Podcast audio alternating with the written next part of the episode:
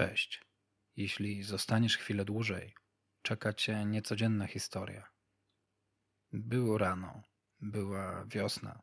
Nie pamiętam dnia tygodnia ani godziny. To było wiele lat temu. Siedzieliśmy na stacji. Część siedziała w telefonach, inni czytali książkę, a jeszcze inni chrapali tak, że człowiek szukał wolnego klapka, żeby w nich rzucić. Byliśmy na pierwszego w kolejce i zaczęło się tak, jak każdy wyjazd. Dzwoni tablet. Wywiad medyczny, noworodek w altanie śmietnikowej. Wyjazd w K1, poza naszym rejonem. Wzywa Straż Miejska. I powiem wam tak. Ja nie wiem, czy są ludzie, którzy nie odczują stresu bądź uczucia niepokoju na informację, że pędzimy do noworodka w altanie śmietnikowej. Ja, jako kierowca, mam najmniej czasu na radzenie sobie ze stresem, obawą czy niepokojem. Muszę być w pełni skupiony kilkadziesiąt sekund po otrzymaniu wezwania. Za chwilę będę jechał na gwizdkach. Za chwilę będę dwu, a może trzykrotnie przekraczać prędkość. Do tego dochodzi wjeżdżanie na skrzyżowania przy czerwonym świetle i jazda pod prąd. Nie ma niestety czasu na to, żeby oswoić się z sytuacją na tyle, na ile bym chciał. Ruszamy. Miałem niecałe 6 kilometrów w godzinach porannych do pokonania. Tyle, co z Mokotowa na Ursynów. Pojawił się następny znak zapytania. Ursynów. Nie ma bardziej pojebanej dzielnicy, jeśli chodzi o adresy, niż Ursynów. Wie to każdy, kto choć raz miał styczność z tą dzielnicą.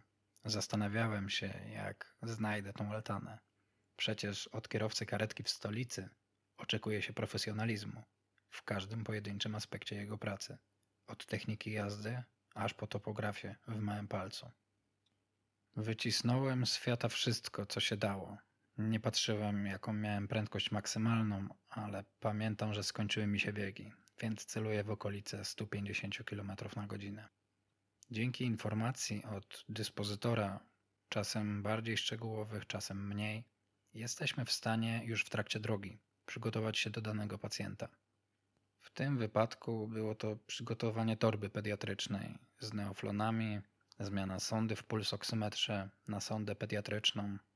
Dlatego tak ważne jest podawanie dyspozytorowi medycznemu ze 112 lub 999 konkretnych informacji. Dojeżdżamy. Widzę radiowóz Rangersów. Stoi ziomeczek i macha. Pomyślałem sobie, że miałem szczęście z identyfikacją dokładnego miejsca. Stanąłem na środku drogi po ukosie. Zawsze tak blokuję jezdnię, żeby żaden Janusz nie próbował ominąć mi karetki.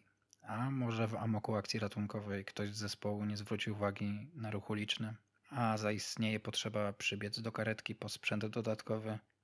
W dupie mam, czy ktoś jedzie na komunie, do sklepu, do kochanki, czy myć samochód na myjni.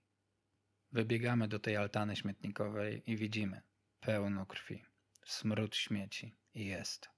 Leży dziecko w kartonie. Jest ciche, więc od razu stres i gula w gardle. Kolega od razu sprawdził parametry życiowe. Żyje. Okazało się, że kompletnie pijana matka, która de facto była kloszartem, czyli w żargonie pogotowia trolem. Urodziła dziecko właśnie w tej altanie. Łożysko leżało obok dziecka w siatce z biedry połączone wciąż z dzieckiem pępowiną. Padła decyzja o przewozie dziecka i matki do szpitala położniczego na CITO celem szczegółowej diagnostyki stanu zdrowia dziecka i przy okazji matki. W drugą stronę jechałem zdecydowanie wolniej, ale wciąż dynamicznie i delikatnie. Ostre hamowanie lub kolizja z noworodkiem na pokładzie, dla którego nie ma pasów bezpieczeństwa. To dość czarny scenariusz. Dojechaliśmy do szpitala. Przekazując dziecko na izbie przyjęć, dziewczyny poinformowały nas, że będą wszczynać procedurę w związku z tym patologicznym zajściem, gdyż matka miała prawie 3 promile. Matka, gdy usłyszała, że będą jej prawdopodobnie odbierane prawa rodzicielskie, oznajmiła, cytuję, że ma na to wyjebane, bo to już jej trzecie dziecko, które odebrali. Cała historia skończyła się w sumie dobrze, patrząc z mojego punktu widzenia. Ale patrząc na sytuację, tak jak wy popatrzycie, No menelica, która rucha się za butelkę wódki, robi dzieci, które są jej natychmiast odbierane. Jaki start w życiu ma takie niewinne dziecko? Czemu takie sytuacje mają w ogóle miejsce? Na koniec tego podcastu chciałem Cię poprosić, drogi słuchaczu, o zostawienie oceny. Pomoże mi to przebić się przez algorytmy platform i może więcej osób usłyszy tę historię.